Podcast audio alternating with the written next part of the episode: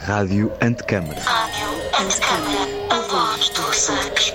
A voz dos anjos. Rádio Antecâmara, a voz dos anjos.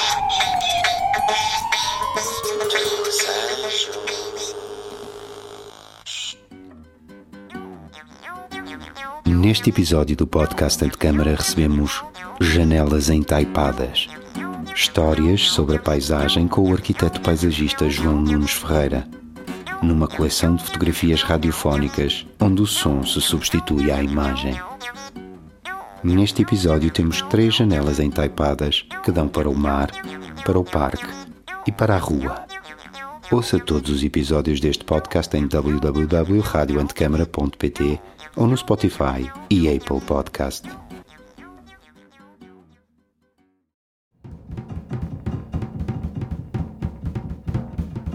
Janela sobre a rua. Contra a solidão silenciosa da noite, ergueu-se devagar o burburinho da rua. Como num concerto de orquestra, um a um, dois a dois, os instrumentistas entram, sentam-se e começam a afinar os instrumentos, produzindo um crescendo, primeiro caótico, depois cortado por súbitas acrobacias de clarinete ou oboé, quase reconhecíveis como frases coerentes, ou urlos desconexos de trompa, depois subitamente cortados por respeitoso silêncio. Entrou o maestro. O primeiro a entrar foi o elétrico, cintilante de vibrações e campainhas, estridente na noite ainda sem pássaros, chiando de travões e esmagando pesado o ferro dos carris. Juntou-se um som de passos apressados, eventualmente de alguém, uma mulher, de certo, quase correndo para a paragem. Os dois sons sobrepuseram-se, com claro domínio do primeiro, até que um som cavo, de madeiras, acompanhado pelo silvo da abertura de porta pressurizada, assinalou a entrada do passageiro e oferecendo o silêncio suficiente para que os passos se voltassem a ouvir. Troca de palavras incompreensíveis, fecho de porta e o arranque estridente, afastando-se devagar num conjunto de tintilares, chiados e vibrações. Sem que passassem ainda carros, o elétrico ouviu-se até muito longe, deixando, a certa altura, ficar perceptível um tímido chilrear. Os primeiros pássaros, eventualmente despertados por todo o exuberante conjunto de ruídos ou porque, de qualquer forma, se aproximava a aurora. A este pássaro, primeiro do dia, se juntaram alguns outros, depois muitos, e à passagem do primeiro automóvel constituíam já um sólido fundo vibrante e enérgico, sobre o qual o tamborilar dos rodados sobre as pedras desajustadas da velha calçada de cobre de granito e o rugido dos motores se afirmavam a custo. Mas acabaram por ganhar os automóveis. Algum tempo passado, as vozes e os passos insinuavam-se apenas nos momentos de enfraquecimento do ruído contínuo do passar dos automóveis. Sentei-me na cama e procurei o relógio sobre a mesa de cabeceira. Abri o mostrador e tateei os ponteiros. Era ainda cedo. Pousei o relógio no grande espaço deixado vazio pelo candeeiro de mesa de cabeceira que devagar se foi tornando inútil. As casas dos cegos recuperam esses espaços para o contínuo desenho organizado dos objetos de toda a casa. Telefone, abre-porta, botão de emergência, CDs, coluna de som, instrumentos. Tudo tem que estar num único e preciso lugar, sempre o mesmo, tudo rigorosamente arrumado, como se toda a casa fosse um gestor de veludo com a silhueta das diferentes coisas perfeitamente modelada e reconhecível num só gesto. A janela estremeceu com o passar de outro elétrico, mas de uma forma não habitual, exagerada. Um ruído de fundo, impreciso e pulsante, insinuava-se por baixo dos outros ruídos, todos que se tinham acumulado por camadas definidas no que representava agora a minha rua.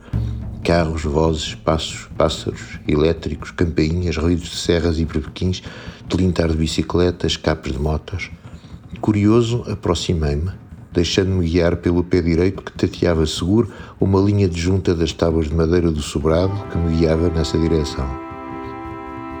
Tinha traçado no quarto esses rumos, que me guiavam também pela casa toda. Tábuas do sobrado, todas diferentes e plenas de informação táctil, juntas dos mosaicos da cozinha e casa de banho, rugosidades, imprecisões do reboco das paredes, tudo isso me ajudava a mover com precisão e rapidez pela casa, acrescentando uma escala de rigor ao conhecimento automático dos espaços que se vai construindo apenas por vivermos neles, como se a relação cotidiana entre os nossos gestos e os espaços em que eles se inscrevem os fosse tornando uma coisa só, uma estrutura única, um mecanismo perfeito.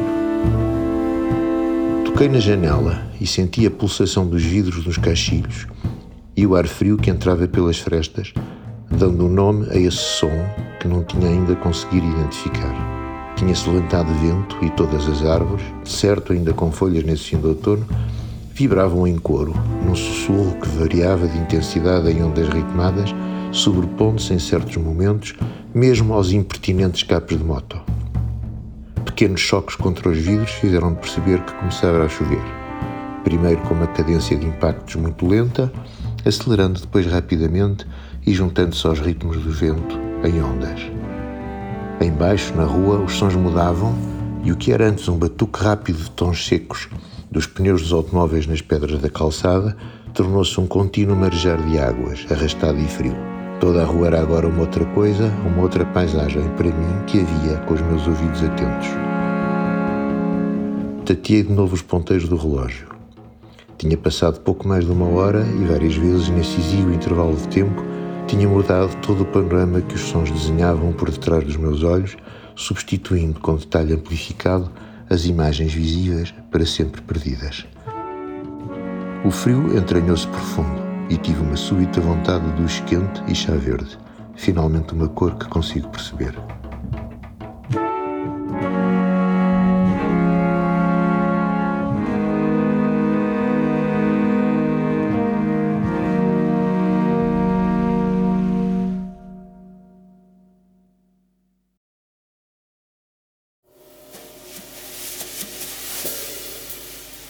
Janela sobre o mar.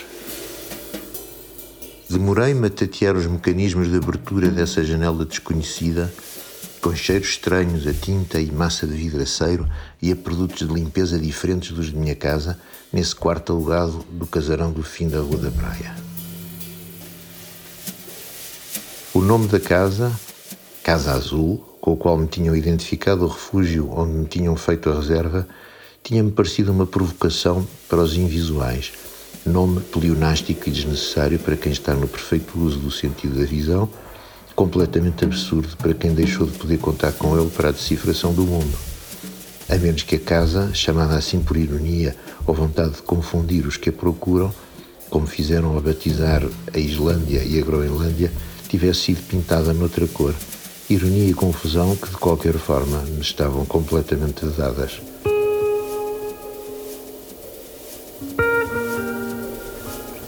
Agora, com muitos cheiros novos tão presentes, começava a dar um sentido a esse nome, uma forma a esse sentido de cor de que me começava lentamente a esquecer, e a essa forma, ainda indistinta, acrescentava os perfumes que se insinuavam desde o lado lá dos vidros fechados e se misturavam com os cheiros novos desse quarto desconhecido. Tinha uma memória difusa daquela praia, daquele lugar onde não tinha regressado desde os meus tempos de criança uma memória onde cheiros se misturam com imagens desvanecidas e com vozes de pessoas já desaparecidas que pronunciam frases sem contexto, comentários sem propósito, palavras flutuam no tempo como pássaros mortos que voassem ainda, a par com sensações táteis avulsas, como o contacto de um vestido de verão da minha mãe, de seda, com flores grandes estampadas, como se fossem pintadas à aguarela, ou o toque frágil das mãos da minha avó, magras, enrugadas, deformadas pelas artroses. Tudo isso se misturava agora com o cheiro a tinta fresca dos caixilhos e com o cheiro pastoso, quase um sabor, da massa de vidraceiro. Com o cheiro a lã, sem dúvida dos tapetes que sentia sobre o chão de madeira algo oscilante, e a roupa de algodão lavada que emanava de certo das toalhas de banho dobradas sobre os pés da cama, e, lentamente, construía-se uma relação com o quarto de confiança e bem-estar, e uma sensação de irrepreensível asseio e arrumação. Aberta finalmente a janela, um som conhecido invadiu todo o espaço. O som cavo das ondas repetido em ciclos contínuos que ora se sobrepunha, ora se deixava dominar pelos outros sons que enchiam o espaço. Vozes de crianças na praia, as mães que respondem, as gaivotas, um ou outro escape de moto, diálogos mais próximos, incompreensíveis, toques de telemóvel. Com esses sons, um poderoso cheiro a mar, fresco e salgado, a algas e areia molhada, a espuma de ondas e bronzeador, chegou até mim, despolutando memórias daquela praia de tantos anos antes. Afinal, recordava tão bem essa praia que conseguia, agora sem ver, localizar perfeitamente na imagem que dela guardava na memória todos os detalhes que relacionava com as origens dos cheiros e ruídos que até a mim chegavam. As ondas quebradas sobre a areia da praia, mais distantes, que imaginava desenharem na areia grandes manchas brilhantes refletiam as cores garridas dos fatos de banho, perdendo-se os detalhes dos corpos que os vestiam, mimetizados no fundo de areia molhada de cor semelhante. As ondas mais próximas e que rebentavam um pouco antes nas rochas vibravam mais fortes e mais nítidas e lançavam por vezes pequenos jatos de espuma branca que agora não eram mais que o quase imperceptível ruído dos salpicos que caíam na estrada na agradável alternância entre o domínio de todo o espaço pelo ritmado ruído cavo do colapso das ondas e esse fresco marejar que se insinuava por entre os outros rumores. O cheiro chegava também em ondas, trabalhadas pelo vento que ora aproximava, ora afastava esse perfume fresco e iodado e essa quase táctil presença do mar. Não haveria nenhuma estrada nem nenhum caminho entre a janela e o mar. Cheiros e sons chegavam diretos e consistentes da parte mais rochosa da praia, que correspondia à parte da falésia mais alta e mais perto do mar, enquanto que todos os sons de praia, rua, carros e gente se concentravam a partir de uma origem mais distante sobre o lado esquerdo. O som das ondas também é diferente quando elas enrolam na areia ou quando rebentam sobre as rochas, e agora, concentrado em distinguir todos os pequenos cambiantes de som, as diferenças pareciam enormes, fazendo com que, de repente, o espaço se descrevesse com enorme clareza entre as rochas que, mesmo à minha frente, vibravam num ruído seco sob o ímpeto das ondas e a praia, bastante mais à esquerda, com um ruído mais cavo em cada onda, comprimindo o ar no interior dos sucessivos tubos de uma forma que chegava até aos meus ouvidos quase como um choque físico, um latejar, mas seguido imediatamente do murmurar da água que se espraia. Mesmo não sendo perfeita a memória do sítio, o seu desenho vai-se traçando devagar, como que constituído por informações de um radar, dados abstratos e desconexos, incompreensíveis, mas que, descodificados e agrupados de forma organizada, produzem uma representação precisa do invisível, fazendo desta bruma espessa que tolda o olhar e que deixa passar apenas grandes manchas de luz e sombra, sem contornos nem conteúdo, uma verdadeira tela onde se projetam imagens luminosas, algumas avulsas, como se de um álbum de fotografias tivesse sido lançado pelo chão, outras organizadas em sequência no tempo ou em coleções por temas, puxando os cheiros cada vez mais pelas memórias, ativando estas a capacidade de identificar outros cheiros que se iam revelando uns sobre os outros num desfiar interminável de sensações. Lentamente, as vozes foram sendo completamente cobertas pelos sons do mar deixando claramente perceber que se levantava vento e que as ondas aumentavam em tamanho e violência, o que de facto me lembro que acontecia quando a Terra aquecia a partir do fim da manhã e aumentava gradualmente a diferença de temperatura entre mar e terra, estimulando as brisas térmicas que se sentiam já frescas nos cabelos e na cara. Mas outro som se juntava agora ao das ondas do mar. Um tilintar desconexo que, arrastado pelo vento, chegava também em ondas desde o lado mais habitado da terra. Era um som de talheres e pratos e copos que confirmou a hora e me lembrou a vontade de almoçar. Confirmei no meu antigo relógio táctil, abrindo o vidro protetor e tateando os ponteiros, e confirmei a hora do desejado almoço. Fechei a janela sobre os ruídos do mar e atravessei o espaço de lã e algodão até à porta do quarto.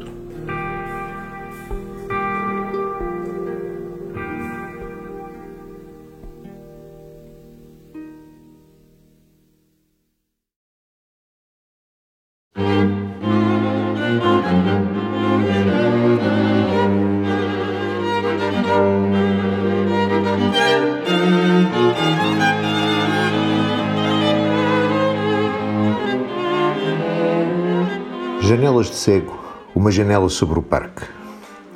Aproximei-me devagar da janela, guiado mais pela sensação de calor que da sua direção emanava do que pela memória da sua posição ou pelo vago clarão que conseguia ainda fazer-se perceber pelas últimas fibras sobreviventes dos meus nervos ópticos que o glaucoma foi silenciosamente destruindo e que me permitia distinguir, com relativa evidência, um lado mais escuro e um lado mais claro da casa.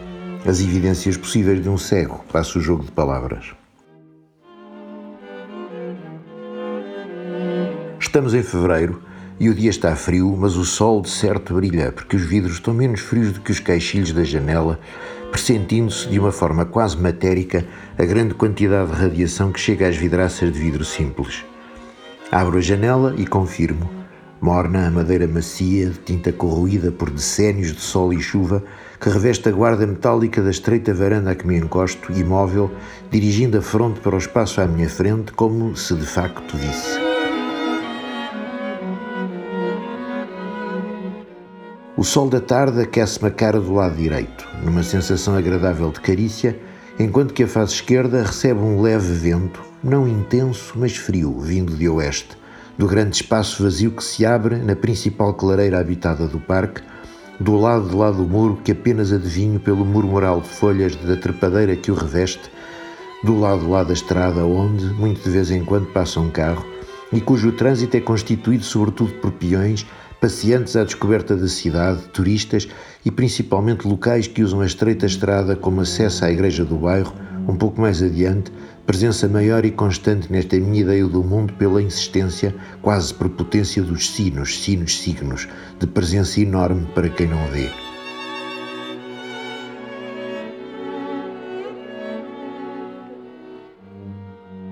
Lentamente deixo que a memória, os cheiros, os ruídos e a imaginação construam juntos as imagens possíveis, que se combinem num milagre de voltar a ver, de reaver, do lado de dentro dos olhos, desligados agora do exterior, as impressões complexas a que chamamos imagens, despoletadas pela estimulação dos nervos ópticos, sem dúvida, mas mesmo antes desse estímulo se perder, já compostas por muitos outros estímulos, que só agora consigo perceber, isolados da sua eloquência silenciosa e transformados em atores principais da representação do que se passa por fora de mim.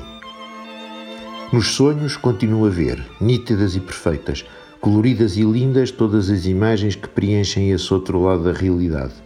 Memórias obscurecidas por medos, fantasmas sombrios subitamente revelados, desejos nunca ditos e apresentados despoderadamente no technicolor pessoal de cada noite. Nos sonhos, os olhos não deixaram de ver. Assim como, dizem, os amputados recuperam os membros perdidos e refazem com destreza exemplar todos os gestos que, de dia, despertos e ativos, lhes estarão para sempre vedados.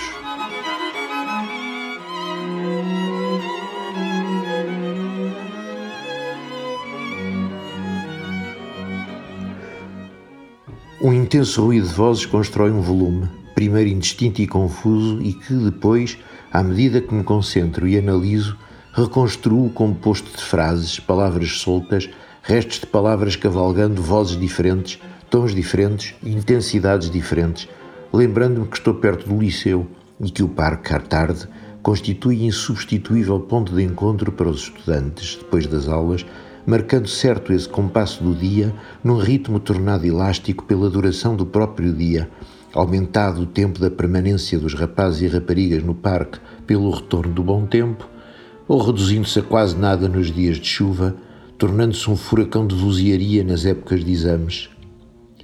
Estarão em redor do banco, na Praça do Coreto, sob o grande castanheiro da Índia, agora sem folhas, e os ruídos que só agora percebo e identifico entre as vozes somadas dos rapazes, os ruídos compassados de madeira percutida, são os skates, claro Alguns andam de skate em redor do coreto, solicitando comentários, piadas que fazem todos rir e que quase que chegam até mim intactas, mas a que faltam as sílabas suficientes para não as entender.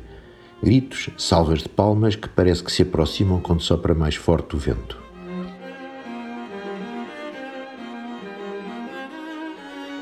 Por detrás, Outro ruído que flutua no ar, mesmo à minha frente, complementar ao barulho das vozes e que consigo agora, como um bisturi separa rigoroso duas camadas de pele, distinguir de todos os outros. São os pássaros que se juntam na grande palmeira mais ao fundo, de certo a única planta com folhas neste princípio de fevereiro. Muitos pássaros diferentes, muitos sons diferentes que agora começo a conseguir separar e reconhecer.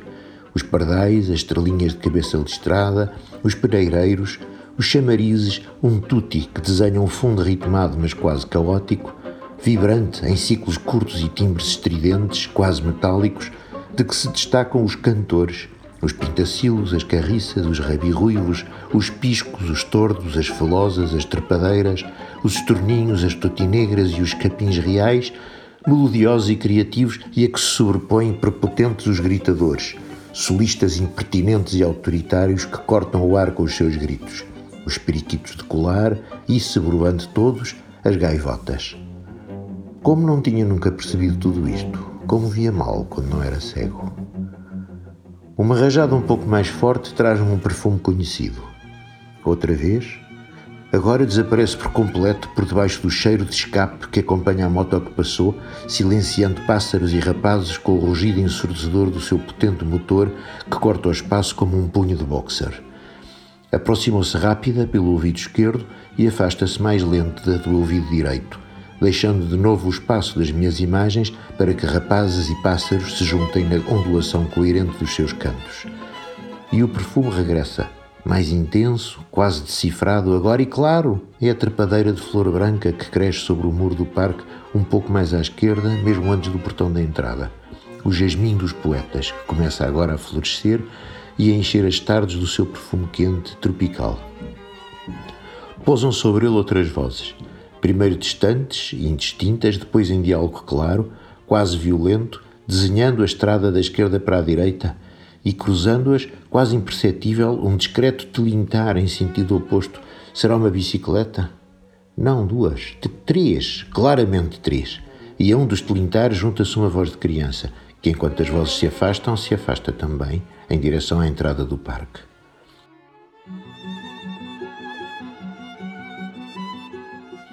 O ar arrefece e o vento parece mais forte e mais frio. O sol deve ter-se escondido por detrás do grupo de ciprestes ao fundo à direita, junto ao quiosque, mergulhando todo o parque numa sombra fria e entregando o espaço que embalou mornamente aos repentes desabridos do vento. Pouco a pouco, os jovens dispersam, alguns saindo pelo portão da minha rua e permitindo que eu reconheça as vozes que antes se misturavam em multidão e os skates já não marcam os compassos do tempo que as vozes povoavam como um contínuo. Vão para casa os rapazes, deixando livre o espaço da tarde para os pássaros. Triunfadores, redobram de intensidade e enchem a tarde de chilreados e cantos, dominando o espaço todo do parque a partir da sua palmeira esconderiz de inverno e fazendo vibrar numa ligeira ressonância os vidros das minhas janelas. Sinto pesados os passos dos que passam para correr ou fazer ginástica no parque e imagino as cores vivas das suas roupas a pontuarem o grande verde relevado, percebendo que me começo a esquecer da memória das cores. No inverno, quando as árvores estavam sem folhas e quando os ventos as faziam arquear nas rajadas maiores, via-se uma fresta de rio, cinzento e distante, por detrás do casario perdido numa mancha de cor indistinta. Hoje, tudo é uma mancha de cor indistinta e tento adivinhar o rio ao fundo dos cheiros que me chegam e no grasnar de gaisvotas que todos os dias sobrevoam a cidade. Aprendi a desenhar o mundo entre o silêncio e o ruído, e estou a aprender a colori-lo com os cheiros, com o tato, e os menores rumores que antes me pareciam um murmúrio informe e quase imperceptível são agora as cintilações brilhantes das imagens possíveis, das imagens deste parque. Será realmente assim? Será ainda assim? Será que as imagens que aprendi a construir entre a memória e as sensações possíveis me transportam por uma realidade nova, diferente, cada vez só minha? Ou foi sempre assim?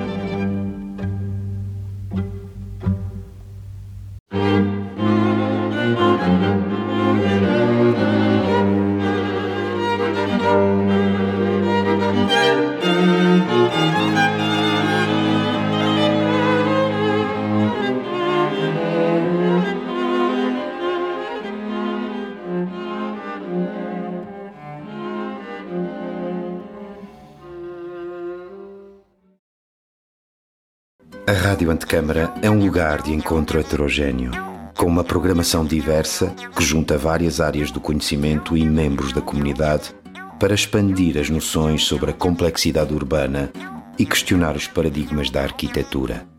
Um projeto com curadoria de Pedro Campos Costa